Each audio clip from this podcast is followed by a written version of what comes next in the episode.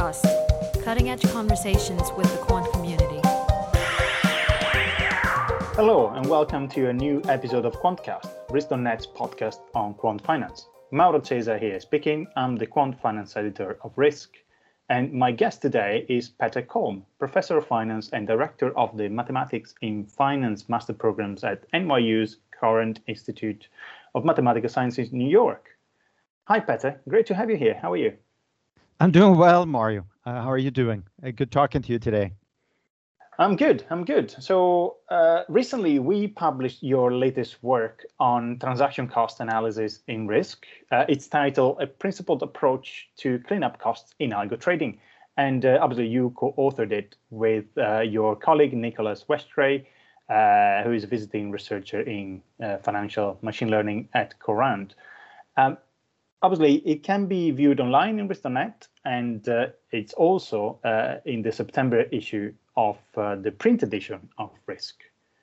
In this work, you look at a relatively unexplored aspect of transaction cost analysis, so which is the cost opportunity of a cancelled portion of a trade order, uh, which is very interesting, something that I have not been familiar with until you sent us this work. Um, but let's do let's start with uh, by doing a step back, and uh, I'd like to ask you first to uh, explain the importance of uh, measuring transaction cost in asset management. Uh, well, transaction costs make up uh, a big portion, of course, of of of, of, of, trading. large por portfolios, right? For buy side firms that have, especially firms that have very large turnover, if their transaction costs uh, uh, Uh, uh, are in the order of uh, 20 to 30 basis points a year. If they can uh, more carefully manage that and shave off a few basis points, if they have very large turnovers, they're saving millions of dollars for for their clients, for their for their investors. And similarly, uh, for uh, sell side firms, right, broker dealers that do provide uh, these kinds of algorithms uh, as, as services, if they can provide better execution services for their customers, everyone everyone's happy. Yeah, and uh, obviously this paper is about what you call cleanup costs, and uh, um, these are a particular a particular cost arising from orders. could you explain what what that cost is, and uh, can you make an example just to, to set the scene and, and uh, explain what uh, what we are talking about here? Sure, sure. Uh, uh, so so cleanup cost is really a form of opportunity cost, right? So so let's consider the following example. Let's say let's say we uh, we have a, a buy order that we're sending to to to a broker, and let's hypothetically say that this broker is using an algorithm that only trades uh, when when the price is below the arrival price. The arrival price is the price that prevailed when we started uh, trading. It's typically taken at the at the at the mid price. Now, if a broker is using such a hypothetical algorithm that trades only below the arrival price, uh, most orders that I send to this broker are not going to be fully executed in this case. However, those that are they're going to be seeing uh, a negative slippage. Uh, so it's going to look like this broker algorithm is is absolutely fantastic if I'm only looking at those trades uh, that are completely uh, filled, and I drop the ones that are only partially uh, partially filled. So cleanup costs refer to that opportunity cost attributed to a part of an order uh, that is unfilled. I see. Uh, what size are we talking about here? So, how relevant are these costs compared to the size of the trade itself? Uh, well, it depends, of course, on the types of algorithms that uh, uh, that uh, that a portfolio manager or a trader is using. How, how frequently these occur, but they're they're quite they're quite uh, frequent as part of larger larger firms. They're trading large volumes. You're going to have uh, a percentage, uh, a, larger percentage of your trades, uh, or, or uh, uh, being uh, being canceled or being unfilled, and then you're reposting these these orders maybe at a later at a later time. And if you're not appropriately accounting for that opportunity cost associated with them, you you measuring your realized transaction costs is going to be off. It's going to be biased. I see. So, what is the purpose of the paper we just published? So, the purpose of the paper is uh, to propose a, a, a, systematic way of accounting uh, for uh, these cleanup costs uh, for uh, an, unfilled uh, portion of an order. Uh, cleanup costs, uh, so by the way, are well-known concepts in the practitioner community, and there are a number of ways in which they are taken into account, often in an ad hoc way. Uh, and what we do in this article is to propose a, a, a kind of a canonical uh, way of, uh, of, of doing uh, computing the cleanup costs. I see. So uh, you, you, say uh, that is a very well-known uh, concept in the industry, but I have the impression this was um, a relatively uh, niche aspect of transaction cost analysis. Uh, so you were telling me that there isn't much in the literature uh, that looks at partic this particular component of transaction costs. Why do you think that is the case? Have they been overlooked because um, the importance of it was sort of underestimated, or or is it a difficult problem to deal with? So, so there are approaches to deal with it that are more ad hoc in nature. Uh, but what we're proposing here is a is a more streamlined uh, way of, uh, of of, uh, of, of dealing with it. Uh, it. it. proposes a very systematic approach that that is uh, both practical and computationally efficient and uh, what's also nice, I think, with this approach here is that uh, it fits into uh, many different kinds of trading uh, frameworks, right? Um, uh, we, we, we, we set this up in a very particular way, which we can talk a little bit about uh, later here today. but one can also use this framework in other types of setup. It's very generic. Okay, well, let, let's go into those details. Uh, uh, what, what kind of approach did you take to quantify those uh, cleanup costs?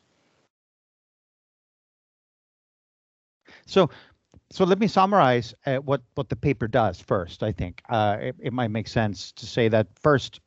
So we we first set the stage by providing a, a general definition of cleanup costs, and uh, it's a it's a generic definition that, in some sense, accommodates any type of trading uh, uh, trading strategy. Okay, and and we we show how to apply this in the context of of uh, uh, many of the common algorithms that uh, exist out there, such as uh, VWAP or or participation weighted price or implementation shortfall. And then we also provide a numerical illustration to uh, that, that, that, that is simulated, but it's drawn from practice uh, to illustrate what these effects are and uh, uh what different numbers you get uh, if you're not appropriately uh, accounting for this cleanup cost. I see. And more quantitatively, so how how did you structure the modeling of, of these costs? So uh, the setup that we use is uh, uh, we we think about markets as behaving uh, following a propagator uh, type type of model. So when uh, when you cancel an order, so when when you have an order that is canceled maybe halfway halfway through, what we need to do is to hypothetically impute what would that order have looked like had we actually carried it out until the uh, until the very end. And and we use a a propagator uh, model type of setup to uh, to impute what that execution would look like and what those uh, transaction costs would uh, uh, would look like. Um, and to to understand this a little bit is to say also that uh, so, so we take into account, uh, for example, the drift that may have happened during the time after the cancellation of the order, as well as the the market impact that occurs uh, afterwards. I see. And how about the the output? What what, did, what are the results that uh, you found? Is, did you find anything surprising um, by using your uh, setup and your model? So the, the the the takeaway, right, is that so you can you can compare uh, transaction cost analysis uh, where you take cleanup costs uh, or not take cleanup costs into account. And uh, uh, we, we illustrate that it can be a significant component uh, of um, biases when you're not taking them into account. They can be, depending on the methodology that you're otherwise using, you might be off by, by an order of 20 to 30 percent or so relative to uh, the true transaction cost, and that can be quite significant. Indeed, yeah. Um, interesting. Uh, now, uh, if, if you don't mind, I would like to switch to uh, related but not quite closely uh, topics. Uh, so you've been obviously working on, on many aspects of the buy side research.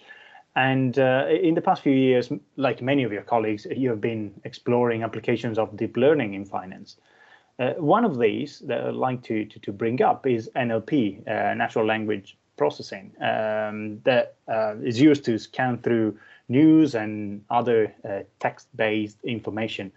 And in order to uh, help decision making uh, in asset management, which most most commonly I think they're used for build trading strategies, but I suppose also uh, in uh, risk management. And um, in fact, in, in credit, um, and I'll, take uh, now a second to mention that we just actually published a work in this uh, in this space, uh, which can be found in uh, in Risk.net. That is an application of NLP in in credit models.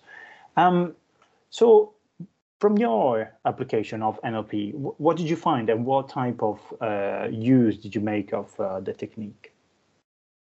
So, uh, so we have an ongoing active uh, uh research program uh, leveraging uh, NLP in solving various kinds of financial problems. And, and in a recent article that we put out, it's it's now in the Royal Society Open Science. It's available on the web because they have an open access. Uh, it's a paper called uh, "On the Impact of Publicly Available News and Information Transfer to Financial Markets." This this was produced with uh, my colleague uh, Nino Antulov-Fantulin, uh, who is a faculty member at ETH uh, in, in Zurich, and together with three students who did their capstone project. And this is one of those papers that originally started as a student project and then successfully led to uh, to to a scientific output like this. I'm, I'm I'm very happy and very thankful for all the hard work that the students did. Um, what we did in this paper was um, uh, we we curated a, uh, a, a very large database of uh, publicly available news from a source called uh, the Common Crawl. The Common Crawl is a um, is an open uh, project where uh, Uh, they crawl uh, all publicly available websites for uh, that that have news available and curate curate that that. it's a gigantic database of terabytes, if not even petabytes of, uh, of, of, data. And, and uh, we filtered that uh, data set for, for financial news uh, down to the article level. and hmm. then we then we classify these articles as either having positive or or negative sentiment and then we measured uh, what impact these uh, articles uh, may have on uh, the changes in uh, in, in stock prices of stocks in the S&P 500. Uh, that is very interesting. I always found this application very, uh, very fascinating. But uh, at the same time, um, it, it, makes me uh, wonder how um, robust and how you, how uh, leading is that kind of information on on a strategy. my point is here is um, if you're basing strategies on news, you also have to account for the fact that uh, there's there's a time between a fact and the news reporting it. Does that have an, an impact? Does that diminish a bit the, the power of uh, uh, predictors built this way?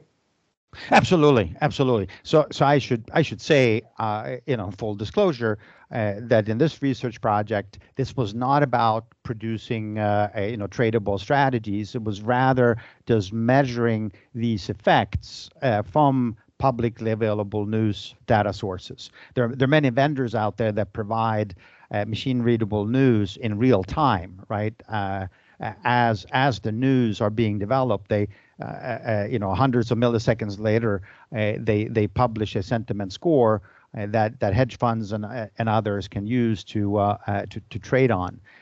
we're we're using a much slower kind of process here. We're using just a database of news, and we're measuring the impact. Uh, uh, some impact we're measuring intraday, some impact we're measuring over over the course of, uh, of, of several days, and we simply document that there is that that sentiment uh, has an impact on on, on, on stock prices. We uh, we we don't do careful analysis here in terms of are these strategies implementable, subject to transaction costs, uh, so on and so forth. I see, I see. Uh, also, I suppose uh, one of the uh, sources of information for deployment deployment of uh, strategy like this would be also a social media feed, because you would expect that to be a little bit more reactive than, than news. Do you agree with that? Absolutely, uh, and, and there's evidence of that, right? A number, a, a number of a number of vendors are providing data sources like that. One of the things to keep in mind, of course, is that uh, the the the quality of the data, the the information that's available in the data, obviously depends on where this data is coming from uh, from. And uh, eh, I think the majority of us uh, would agree that uh, eh, you know the information content in uh, eh, in an article that maybe appears in a reputable financial journal might be different than that what's coming out in you know in the in, the general World Wide Web on on, on social media. Uh, it's hard uh, in social media to distinguish between uh, what is really signal and uh, what is really uh, noise, right? Yeah, fact and fiction. Um, changing uh, branch of machine learning. Um, another type is that we have been working on and being reported on is reinforcement learning, which I see is gaining some popularity in asset management due to uh, its uh, uh, sequential uh, approach, which obviously fits well with the multi-period investment strategies. Uh, what can you tell us about it, and uh, what kind of work have you done in this space? Yeah, it, it's you know, uh, uh, jokingly uh, here, I think reinforcement learning has had uh, this a bit of hype, right? Uh, uh, quote unquote, all the cool kids are are doing it these days. but I think people are starting now to understand and separating, you know, hype from hype from reality. Um, there are a number of really use, interesting uh, uh, use cases. So, what is reinforcement learning? Reinforcement learning is really a way of approximately solving uh, dynamic programming problems, whether they are deterministic or stochastic uh, uh, dynamic programming problems. And um, as as as we know, in, in in finance, the majority of financial decision problems are ultimately such such problems. They they are uh, uh, uh, are um, dynamic programming problems. We're often interested in in making decisions over a period of time. Uh, maximizing some utility or maximizing some other type of uh, uh, criteria as we are interacting with the with, with the environment. I see. You seem you seem a little bit skeptical about a let's say, application in the near future of these type of techniques? Um, yes and no. I, I think it shows great promise. Uh, you know, uh, I I think uh, uh Google DeepMind uh, really showed that uh, reinforcement learning is is prime for for a number of applications where we have a lot of data. Right. I think the majority of the listeners will uh, be familiar with AlphaGo, uh, right? A computer algorithm uh, beating the best Go player in the, in the world, and and um, perhaps pretty pretty surprising. Uh, uh, Google DeepMind was also very successful in, in training a number of reinforcement learning agents to play uh, various kinds of video games, right? The video games that we played when when we grew up, when we were children. Uh, so so now a, a computer will beat any anyone uh, in these uh, video games. Now, uh, uh, why is it so important? um, to, to understand the setup here? Well, it's important because when we're dealing with games and video games, uh, we can uh, generate as many histories as we need. Uh, so as I'm learning and I'm training my algorithm uh, to get better accuracy, I can generate uh, uh, as many games as I as I want and and, and train on. now, if we want to apply reinforcement learning to financial applications, well, there is only one uh, history of, uh, of, of, of, prices. Uh, so we very quickly run out of, uh, of, of, training samples. Uh, the, the way this has been handled uh, so far is that the majority of researchers in this field, they tend to generate prices from from some kind of stochastic process, right? Or it could be a neural network that is producing these prices that we then that we then train on. Uh, but a big uh, uh, an important question is how do we in, as we go forward how do we learn to train directly on on real world prices or is it good enough uh, to trade on on simulated uh, prices mm. where the simulators have been been been uh, in some sense fitted to the real world indeed indeed it, it seems like it cannot really be compared to uh, what AlphaGo did, which is playing itself million of times, uh, so that it sort of learned how to play Go. Uh, in financial markets, as you say, uh, you have um, uh, the algo that can be trained on simulated data, but uh, and then that simulated data is simulated based on that one history that we have. Um, so I can see bias potentially arising and risk uh, therein. Um, and what applications have you been working on in which you applied reinforcement learning? Can you give us a, a couple of examples? Sure, sure. Uh, uh, we have an active research uh, program where we're looking at various uh, uses for reinforcement learning in finance. Uh, one area that we have published a couple of papers on is that of hedging hedging option portfolios. so uh, uh, it's it, it's really replicating and showing that uh, a reinforcement learning agent can learn to trade like Black-Scholes or other standard option pricing or option hedging type of algorithms. Uh, but we're also uh, looking now at using uh, reinforcement learning for optimal execution type of problems as well as for portfolio construction type of applications. I see, I see. Uh, and now going back to uh, the order book and uh, deep learning applications uh, to it, uh, in what direction have you taken your recent works in the area? Yeah, we have a have a recent uh, paper together with Jeremy uh, Turiel and and Nick Westray. that's called Deep Order Flow Imbalance: Extracting Alpha at Multiple Horizons from the from the Limit Order Book. And and here what we do is we we do take the uh, the the order book of 115 stocks on uh, on the Nasdaq uh, for a for a 13 month period. it at its most granular level.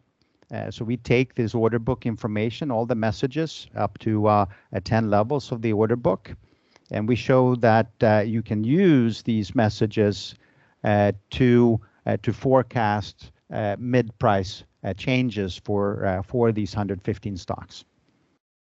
I see, I see. So I know you are not a former skeptic who has converted to deep learning methods, uh, say, uh, but could you tell me um, what was the turning point uh, in your uh, in your academic and indeed practitioner career that made you realize that there was value in these tools and you started working on them more more intensely? So I I, I joined uh, the financial industry uh, early 2000 after completing my uh, my graduate studies in, in, in, in mathematics, and I really got my finance training on uh, on on Wall Street. Uh, I was working uh, Goldman Sachs, GSAM actually on the on the buy side, developing trading strategies in a number of different asset classes, and we used many of the uh, of the typical techniques out of the uh, quant's uh, toolkit, so to speak, right? Both uh, statistical techniques, but also st- various kinds of stochastic techniques, uh, stochastic modeling. And uh, you know, I, I think that the majority of us will say that uh, while we didn't use uh, machine learning at the time, uh, uh, these were the same ingredients now uh, that we're now using in a slightly more sophisticated way uh, as part of the machine learning tool, tool toolkit. I see. I see. Interesting. So you've always had uh, a, a, latent, at least, uh, interest in the subject, and then has, has materialized uh, more recently. I think you know. I think there's there are a number of things that contributed to that. Right back, uh, you know, if we're looking back uh, at twenty something years ago, uh, while uh, while of, of, course at that time we thought the compute power that we had was quite impressive because we obviously look backward and, and realized we have much faster and much better computer now than we had five years ago. Uh, but there's so many things that have changed now. we have faster compute infrastructures. Um, much more data is available than we ever had before, and also many of these that were considered fairly sophisticated algorithms back in the day are now just readily available and downloadable as part of uh, uh, public uh, public libraries, making it a lot easier to adopt and use uh, in, in in any application that you have in mind. Interesting. So uh, now, like you're obviously wearing the hat of uh, a course director at NYU. Um, and uh, the literature on uh, machine learning, deep learning, uh, NLP, uh, reinforcement learning is is gigantic. Um, as part of your program, uh, I'm sure you are you are uh, including machine learning and and let's say other branches of automated algorithms. How do you decide what deserves to be taught at the at the course, and how can you compress so much in in I suppose a fairly limited time? Yeah, that's that's a great question. Uh, let me share with you a little bit of uh, uh, the background here and how we got into also teaching some of the uh, cutting edge uh, topics in, in machine learning in the in the program I run at NYU. Uh, so it's probably almost five years ago now when we started to seriously discuss, you know, whether we should be teaching uh, machine learning or AI as part of the mathematics and finance uh, program. And the argument was, well, uh, why should quants teach it? Why don't we go and have uh, the machine learning experts, uh, you know, that you typically find at different companies outside of finance, or you find machine learning experts at, you know, the computer science department and as we as we explore that question and and and uh, uh, talk to uh, many firms on Wall Street, both buy side and sell side, trying to understand well what are actually the tools uh, that uh, that they need uh, for for their employers to have. They're going to be working on on, on topics like this. It, it became evident that you need a combination of domain expertise as well as machine learning expertise. Uh, uh, just the machine learning expertise is is is not enough, right? As as as as as we know, uh, financial data looks very different from the data uh, that that we see in in maybe more standard machine learning applications, such as that of image processing. Uh, for uh, for example. So it became evident that if we were going to teach this, and we decided to teach this ourselves, we should teach it from within the domain. So rather than teaching machine learning, we teach uh, financial uh, machine learning. So it's uh, directly uh, applying it to the types of problems and the kinds of data that we have in in uh, in finance. I see. And did you touch upon all the areas of machine learning, or do you um, sort of give an overview and, and the basics, and then uh, people obviously can specialize and learn the one they're more interested to. Yeah, as you as you were talking about, I mean, this is a rapidly developing area uh, in many in many different ways. Uh, you know, like any other any other um, uh, topic area, uh, we build it up from the fundamentals first. Uh, there's a certain set of uh, core fundamentals of financial uh, machine learning that we think that uh, all all students in a quant finance program should uh, uh, should know. So we focus on those things first, and then we add bells and whistles uh, to that for the ones who are interested in taking. elective courses on it, right? So you're you're not necessarily going to walk in in your first class and you're going to be talking about uh, you know convolutional neural network applied to financial data. Uh, that's not the reality. Uh, we're starting with with the much much simpler uh, uh, type of uh, type of approaches and building from from from there, so that students really understand what matters. Yeah, makes sense. last question: What are your next research projects? Obviously, you've got many ongoing and many that have been completed, including the one that we just published. But what's next?